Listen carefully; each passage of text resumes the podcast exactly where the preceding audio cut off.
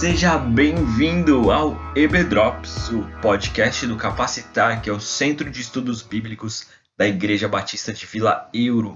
Eu sou o Lucas e nós estamos sobre os ombros de gigantes. Sim, senhoras e senhores, como vocês já puderam ver aí no título do episódio, hoje nós vamos tratar a respeito de gigantes da oração. E apesar de não participar desse episódio, eu retorno semana que vem, com certeza. Mas conversando com o Alexandre na hora de fazer a edição desse podcast, desse episódio, nós chegamos à conclusão de que seria importante dar uma visão geral da vida desses três grandes homens que nós vamos tratar no episódio de hoje: Agostinho de Hipona, Martinho Lutero e João Calvino. São esses três homens que vão nos ensinar como orar, começando por Agostinho, esse homem que é o grande influenciador da teologia ocidental, que é respeitado por católicos, por protestantes, por filósofos, por pessoas que não estão diretamente ligadas à religião. Ele nasceu em 354 d.C., na Numídia, que hoje é conhecida como Argélia. Nós temos aqui um teólogo africano. E Agostinho, apesar de não ter nascido em uma família da aristocracia, ele foi educado para ser um erudito retórico. Agostinho passa boa parte da sua vida trabalhando como um retórico, era uma função daquele tempo, como filósofo. E ele tem uma vida bastante desregrada, envolvido na boemia da sua época, até que um dia, muito influenciado pela sua mãe Mônica, conhecida na tradição romana como Santa Mônica, ele se converte ao Senhor Jesus, tem um encontro com Deus, e a partir daí ele muda toda a sua história de vida, e ele passa a se dedicar ao estudo da Bíblia, à oração, ao ensino da palavra, e se torna esse homem notável. A influência de Agostinho, ela é, como eu disse, absurdamente grande na forma como nós lemos, como nós encaramos a Bíblia hoje. Ele é o grande influenciador da teologia romana. E o nosso próximo gigante, que é Martinho Lutero, que é quem vai dar início à Reforma Protestante, era um monge agostiniano, e foi a partir dos estudos dele da Bíblia, através dos comentários de Agostinho, que ele dá início à Reforma Protestante. Então, Agostinho tem influência direta também sobre a Reforma Protestante e as igrejas evangélicas. Eu recomendo fortemente que você leia a obra chamada Confissões. Ela é uma teografia em que Agostinho vai contando a sua história a partir da perspectiva daquilo que Deus foi fazendo na vida dele. Para vocês terem uma ideia, eu tive uma matéria no seminário só sobre essa obra, então vale muito a pena, e ela não é uma leitura difícil.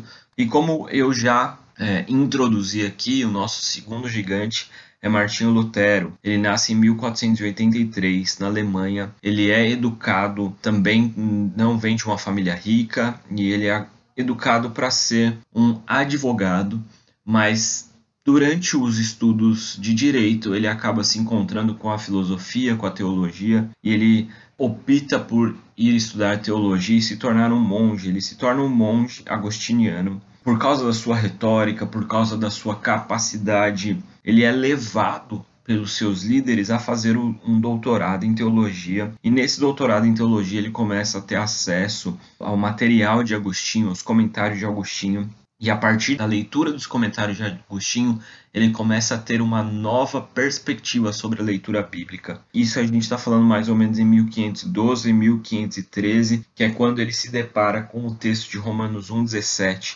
que o justo viverá pela fé. Diante disso, Lutero tem uma iluminação do Espírito Santo. E aí Lutero vai desembocar o começo do movimento da Reforma, a Reforma Protestante, em 31 de outubro de 1517, quando ele prega as 95 teses, e esse é considerado o marco inicial da Reforma Protestante. Lutero vai ser um homem completamente usado por Deus, cheio de falhas, cheio de erros, mas muito usado por Deus na formação dessa nova doutrina. E é a partir desse movimento de Lutero que nós chegamos ao nosso terceiro gigante de hoje. Calvino ele vem alguns anos depois de Lutero. Calvino nasce na França em 1509. Ele se converte em 1532, ainda jovem, e apenas em 3 anos ele já escreve o seu livro áureo, né? A sua grande doutrina, que chama-se As Institutas de Calvino. Esse livro, As Institutas de Calvino, vai sendo atualizado, revisitado e editado por toda a vida de Calvino até 1560, e ele falece em 1564. Calvino ele acaba sendo muito conhecido hoje em dia por conta da questão salvífica. Nós, às vezes, reduzimos o calvinismo à questão salvífica, mas a obra de Calvino é muito extensa, influenciadora nos nossos dias de hoje, nas nossas doutrinas cristãs evangélicas dos dias de hoje. Para vocês terem uma ideia, em 1559, Calvino fundou a Academia de Genebra, que preparava pastores e missionários. Por isso a gente está falando em 1559. Eles mandavam, preparavam e enviavam pastores e missionários na média de 120 a 130 homens nesse período. A gente está falando do século XVI. Hoje em dia é difícil encontrar uma instituição que prepare e envie 120 a 130 pessoas para o ministério. Imagina isso no século XVI. E é isso que Calvino faz. E é diante desses 3 homens que nós vamos nos parar agora e aprender como eles oravam e como a oração deles pode sim nos ajudar a orarmos de uma forma mais bíblica.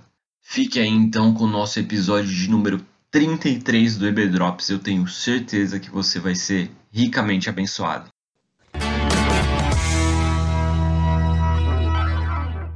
Olá a todos, olá a todas, bem-vindo a mais um Ebedrops. Eu sou Alexandre. Se você for presunçoso e culpar as pessoas por seus problemas, em vez de assumir a responsabilidade pelo que faz de errado, não estará buscando a Deus de todo o seu coração. Oi pessoal, aqui é o André. Queria deixar com vocês uma frase de Paul Washer. A oração é o afastamento de nós mesmos para próximos de Deus, na confiança de que Ele irá nos ajudar no que precisamos. Oi, gente, aqui é a Vivi. Queria deixar para vocês também uma frase que diz que muitas vezes aprendemos muito mais com uma oração do que aprenderíamos com muita leitura e conjecturas. Poxa, gente, falando sobre o tema, a gente pode orar porque Deus é o nosso Pai que é amoroso. A gente pode orar porque Cristo é o mediador que nos concede acesso e porque o próprio Espírito Santo habita em nós. Mas, uma vez que a gente encontra essas fontes espirituais da oração, surge uma nova pergunta. Como é que a gente transforma isso em prática? E no episódio de hoje, que a gente vai conversar um pouco mais, o André, a Vivi e eu, a gente vai começar a falar um pouquinho mais sobre o que disseram 3 grandes mestres da história da Igreja, Agostinho, Lutero e Calvino, sobre esse assunto. E eu vou convidar primeiro o André para ele compartilhar conosco o que Agostinho nos ensina sobre a prática da oração. Agostinho, ele viveu no século IV e V depois de Cristo, e ele recebeu uma carta uma vez de uma senhora. Ela era uma nobre romana, que era viúva e que era cristã, e ela temia que não estivesse orando direito e pediu para que Agostinho ensinasse ela a orar. Então, Agostinho mandou para ela 2 cartas, e numa dessas cartas ele produziu um pequeno ensaio prático e dedicado exclusivamente à oração. Então, ele separa a oração em 4 princípios básicos. Primeiro princípio, ele diz que a gente deve se considerar desolado deste mundo. A gente tem que ter claro na nossa mente que, por mais excelentes que se tornem as circunstâncias terrenas, elas jamais poderão trazer a paz duradoura, a felicidade e a consolação que só é encontrada em Cristo. A gente tem que entender que os afetos do nosso coração, eles estão desordenados por conta do pecado. Enquanto a gente não parar e reconhecer essa desordem, a gente vai ter a oração como um problema e não como um agente de cura. Por exemplo, se a gente olhar para a nossa prosperidade financeira como fonte de segurança e confiança de Deus agindo na nossa vida, quando nossos bens correrem perigo, a gente vai clamar a Deus. Mas as nossas preocupações apenas vão estar voltada para Deus. Ou seja, essa oração vai deixar a gente mais ansioso e mais aborrecido, pois não nos leva a descansar em Deus como verdadeira segurança, né? Então você está fiando a sua vida de acordo com os benefícios que você tem. Enquanto você não reconhecer isso, você não pode partir para o segundo princípio. O segundo princípio, ele diz que é o seguinte: você deve orar para ser feliz. Então, entendido uma vez o primeiro princípio, a gente tem que fazer de Deus o nosso maior amor e de desejar conhecê-lo e agradá-lo. Ele fala muito sobre o texto que eu queria compartilhar com vocês, de Provérbios 30, 7, 9, que acho que é muito conhecido de muitos de nós. Duas coisas peço que me dês antes que eu morra: mantém longe de mim a falsidade e a mentira. Não me dês nem a pobreza, nem a riqueza. Dá-me apenas o alimento necessário. Senão, tendo demais, eu te negaria e deixaria e diria: quem é o Senhor? Agora, se eu ficasse pobre, poderia vir a roubar, desonrando assim o nome de Deus. Então perceba a diferença de orientação dos nossos afetos. Dá-me riqueza, sim, mas na medida em que eu tenha condições para lidar com ela. Senhor, me dá um emprego para que eu não fique pobre, ou seja, atendendo aquilo que Jesus nos ensinou, o pão nosso de cada dia nos dá hoje. Uma historinha, né, que o Tim Keller comenta, que é o seguinte: imagine uma criança que tem um carrinho de brinquedo e que esse carrinho se quebra. E aí ela começa a chorar pedindo para que o pai conserte esse carrinho. Aí o pai chega para ela e fala: olha, um tio seu que você não conhece morreu e deixou $100 mil para você. Você acha que essa criança vai ter a noção do que é $100 mil ou que ela vai continuar esperneando, chorando até que o carrinho dela seja consertado? Então, assim, trazendo para nós, né? Nós somos essa criança esperneante. A gente tem o infinito, Deus do universo, Criador dos céus e da terra, mas a gente quer se contentar em ter a satisfação dos bens materiais, infelizmente. Aí, como eu estava comentando com vocês, tem um terceiro princípio: orar estudando a oração do Senhor. Então, após aprender com plena consciência da desordem do nosso afeto, do nosso coração, encontrar as verdadeiras alegrias, a gente deve estudar as particularidades de como orar estudando a oração do Senhor ou a oração do Pai Nosso, que é mais conhecido, né? Observando dentro dela todos os tipos de oração que ela tem: oração de adoração, de petição, de ação de graças, oração de confissão. Então, reflita no modelo de oração deixado por Cristo e veja como as suas orações se enquadram nela. A gente não vai se aprofundar muito nessa, porque nós teremos um programa específico só sobre a oração de Jesus, e eu acho que é imperdível esse episódio. O quarto e último princípio que Agostinho deixa para a gente é orar pelas tribulações.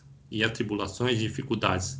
Então, Agostinho fala que nas dificuldades e tribulações da vida, derrame o desejo do seu coração, mas lembre-se da sabedoria e da bondade de Deus. Jesus orou por atribulações, ele 3 vezes orou: afasta de mim este cálice. Submisso a Deus, ele falou: no entanto, não seja a minha vontade, mas sim a tua que seja feita. Então, a gente pode crescer em oração, não só apesar das dificuldades, mas graças às dificuldades. Quem não teve atribulações para suportar é porque não começou a ser cristão para valer. Então, Agostinho fala dos benefícios de entender as tribulações como motivo de nos aproximar de Deus. A gente já comentou, inclusive, num episódio anterior, né? Se a gente vê a situação que os apóstolos passaram, Paulo passou de perseguição, de cadeia, ele em nenhum momento pediu para que tivesse diminuído o martírio dele, mas sim que ele pudesse suportar o martírio. A ideia principal de Agostinho é aquela simplicidade de oração, né? Você fala: olha, ponha-se no seu lugar e você toma atento, menino. Fica uma coisa assim. Aceita, né? Que dói menos. Aceita que dói menos, começa a se preocupar com o que é mais importante. E a gente vai perceber que tanto Lutero quanto Calvino não vão fugir muito desse tema, não.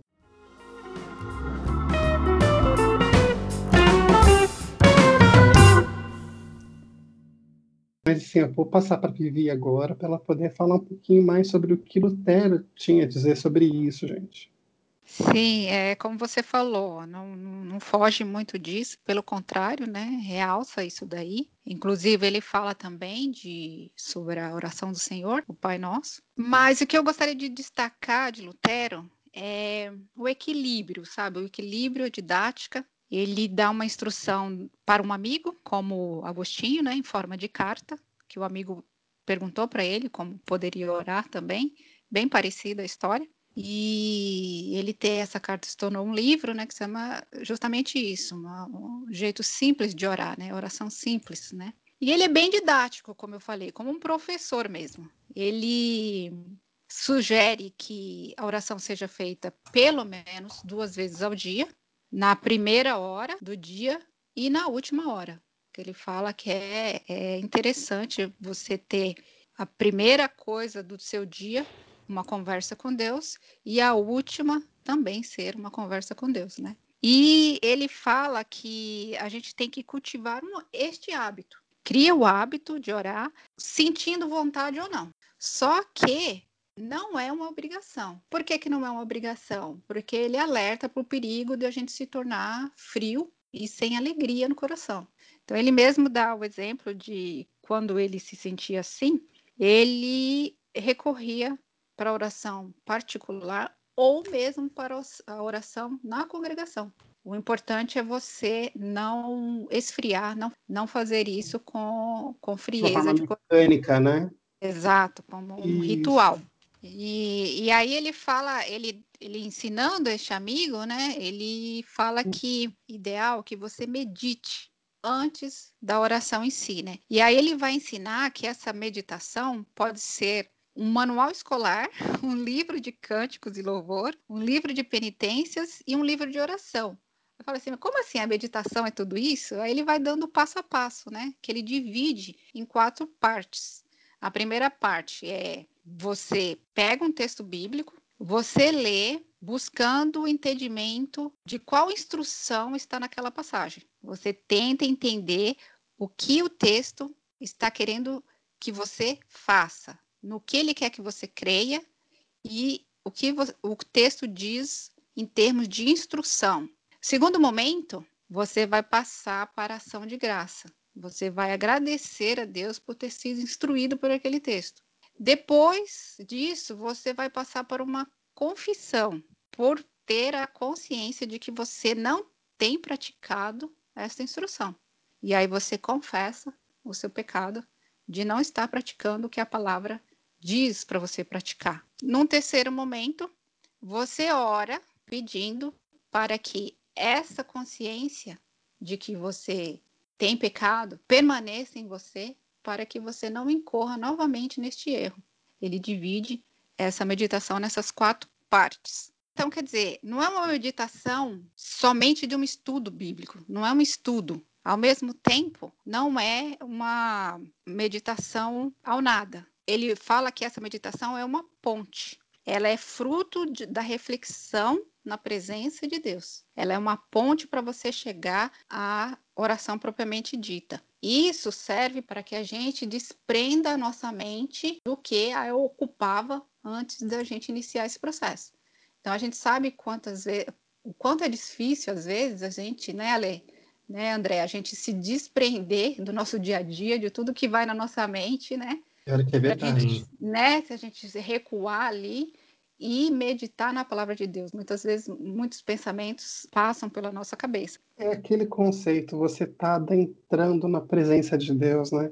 Uhum. Então, vamos fazer isso com calma, com respeito. Isso, esse exercício tem exatamente este propósito. Então, o objetivo dele é isso. E também nos dar ousadia e consolo e animação no coração para passar para o próximo passo, que seria a oração em si, né? Por tudo que a gente quer e deseja ali, e tudo que envolve a oração verdadeira que a gente tem falado aqui. Aí no final, só para completar, ele fala ele dá mais um conselho. Ele fala, não é o passo seguinte, é algo que é para se manter durante todo o processo. Você manter atento ao Espírito.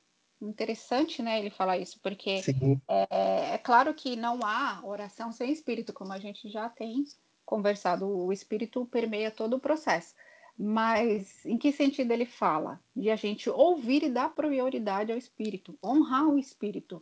Você deve abrir mão de todo esse passo a passo, se o Espírito Santo começar a pregar a você. Ele usa essa expressão, a pregação do Espírito Santo, né? Então, a gente tem que se silenciar nesse momento, desconsiderar aí as nossas petições, né? E deixar o Espírito ministrar e honrá-lo, né? Então, esse equilíbrio em Lutero, o Tim Keller até destaca que é um equilíbrio difícil de achar. É interessante que os dois, até agora, né, vêm falando do momento de oração, né? De você separar um tempo, uma hora, meia hora, no final do dia, no início do dia, ou nos dois períodos, ou quanto máximo você puder separar, diferente daquelas orações que a gente faz, às vezes de urgência, indo para o trabalho, voltando, né? Então, esses são momentos específicos de oração que a gente está aprendendo, né? Uhum. Sim, é a oportunidade de você se colocar na presença de Deus, não de você passar um recado. É isso. E às vezes o que é interessante é quando você tem essa oportunidade de ter um momento de silêncio, tem horas que você nem sabe o que falar, porque você não está habituado com essa prática de oração. Assim, a gente briga assim, para achar o tom certo, a forma certa. E aí, partindo para a minha parte, né, para falar um pouco de Calvino, prometo para vocês que, apesar de eu ter origem presbiteriana, eu não vou falar muito sobre Calvino. Acho que a gente fica só em meia hora, 40 minutos, e acho que a gente arremata ainda.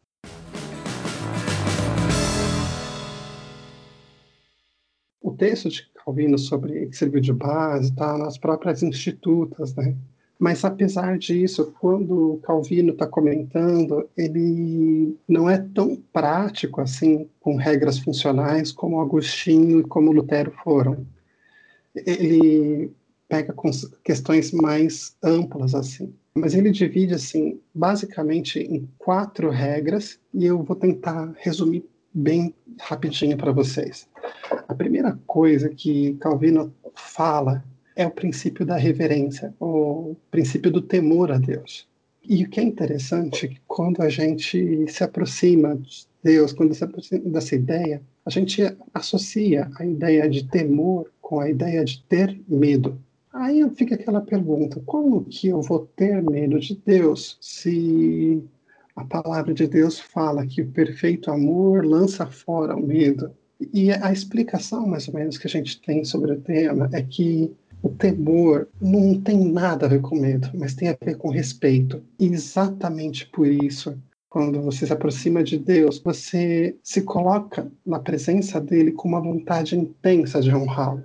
A gente tem um profundo medo de entristecer a Deus. Uma outra questão que Calvino coloca, Agostinho já tinha trabalhado muito bem antes, que é o conceito de insuficiência espiritual. É aquela ideia de que, assim, coloque-se no seu devido lugar, meu querido. Saiba qual é o seu lugar na fila do pão. Tá bom? Assim.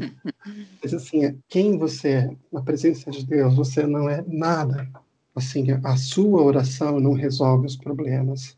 Não tem nada que você possa fazer na presença de Deus que possa tornar você uma pessoa melhor, uma pessoa mais aceitável na presença de Deus. Então, o que ele fala é uma frase que, assim, é o senso da necessidade que exclui toda a irrealidade. A gente tem que se posicionar na presença de Deus de uma forma humilde. Tem uma música do Diante do Trono que ela é muito sábia quando ela coloca eu preciso de ti. É esse conceito de insuficiência espiritual muito claro para a gente. E é por isso que eu coloquei aquela frase lá no começo. Se a gente fica terceirizando culpa, mais ou menos aquele raciocínio, a culpa é minha e eu ponho onde eu quiser, a gente não vai chegar muito longe em nosso relacionamento com Deus. É aquilo, né, Lê? Quem é cheio de si não tem espaço para Deus, né? Não tem espaço para Deus. Então, a ideia é o seguinte, a gente precisa abandonar essa autojustificação, parar de transferir culpa, parar de ter dó da gente mesmo, parar de ter essa arrogância espiritual de que a gente está fazendo as coisas certas. E aí vem a terceira e a quarta regras. Essas regras, elas trabalham mais ou menos juntas. A terceira regra, ela fala que eu tenho que ter uma confiança serena, uma confiança submissa que Deus tem o melhor para a minha vida. Eu me coloco na presença de Deus, eu me derramo na presença dele, na minha oração, sabendo que o propósito dele é especial e que ele tem o melhor para mim. Isso não quer dizer que ele vai te dar a solução dos seus problemas do jeito que você pensa. Mais uma vez citando, como foi citado antes, a oração do Senhor, é aceitar a frase, seja feita a sua vontade, não a minha, mas a vontade do Senhor. Deus quer que nós coloquemos nossos pedidos em oração na presença dele. Tanto que Tiago, capítulo 4, versículo 2, que a gente não recebe porque a gente não pede. Ou seja, ele fala, olha, você se coloca sim na presença de Deus em oração. Você se coloca com temor, você se coloca com humildade na presença de Deus, confiando que ele está no controle de todas as coisas, mas você pede. Isso não é errado. E o que é interessante é que assim não tem contradição. Porque na medida que você conhece a Deus, que você conhece de Deus, que você convive com ele, que você caminha com ele, é natural que a sua vontade se ajuste à vontade do Senhor. Que os propósitos da sua vida comecem a se tornar também os propósitos que Deus tem para você. E parece que eu tenho até aqui uma regrinha, um conjuntinho bonito de regras, né? É 4 regrinhas que Calvino coloca. E aí na conclusão ele fala, sabe de uma coisa? Tem uma coisa que até os teólogos chamam de uma 5ª regra, né? Ele fala, olha, esquece tudo que eu falei. Basicamente, o que ele quer dizer é, você depende da graça. Apesar dessas regras existirem, essas orientações existirem, isso tem um caráter orientativo, meu querido. Sim, se didático, você... né? É didático, mas é aquela ideia, isso não vai te fazer ficar necessariamente mais próximo de Deus. Não, você cai no farisaísmo, né? Exatamente. É que você louvado seja eu, né? É o famoso porque louvado seja eu.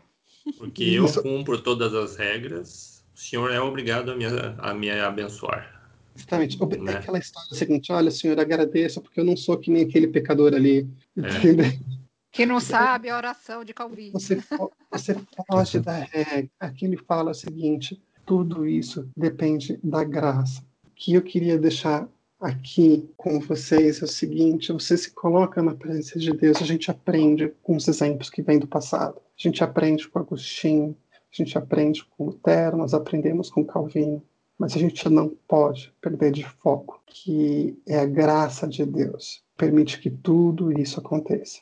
Responde-me quando clamo, ó Deus, que me fazes justiça, dá-me alívio da minha angústia. Tem misericórdia de mim e ouve a minha oração. Até quando vocês, ó poderosos, ultrajarão a minha honra? Até quando estarão amando ilusões e buscando mentiras? Saibam que o Senhor escolheu o piedoso. O Senhor ouvirá quando eu invocar. Quando vocês ficarem irados, não pequem. Ao deitar-se, reflitam nisso e aquietem-se. Ofereçam sacrifícios como Deus exige e confiem no Senhor. Muitos perguntam, quem nos fará desfrutar o bem? Faze, ó Senhor, resplandecer sobre nós a luz do teu rosto. Encheste o meu coração de alegria, alegria maior do que a daqueles que têm fartura de trigo e de vinho. Em paz me deito e logo adormeço, pois só tu, Senhor, me fazes viver em segurança. Amém. Amém.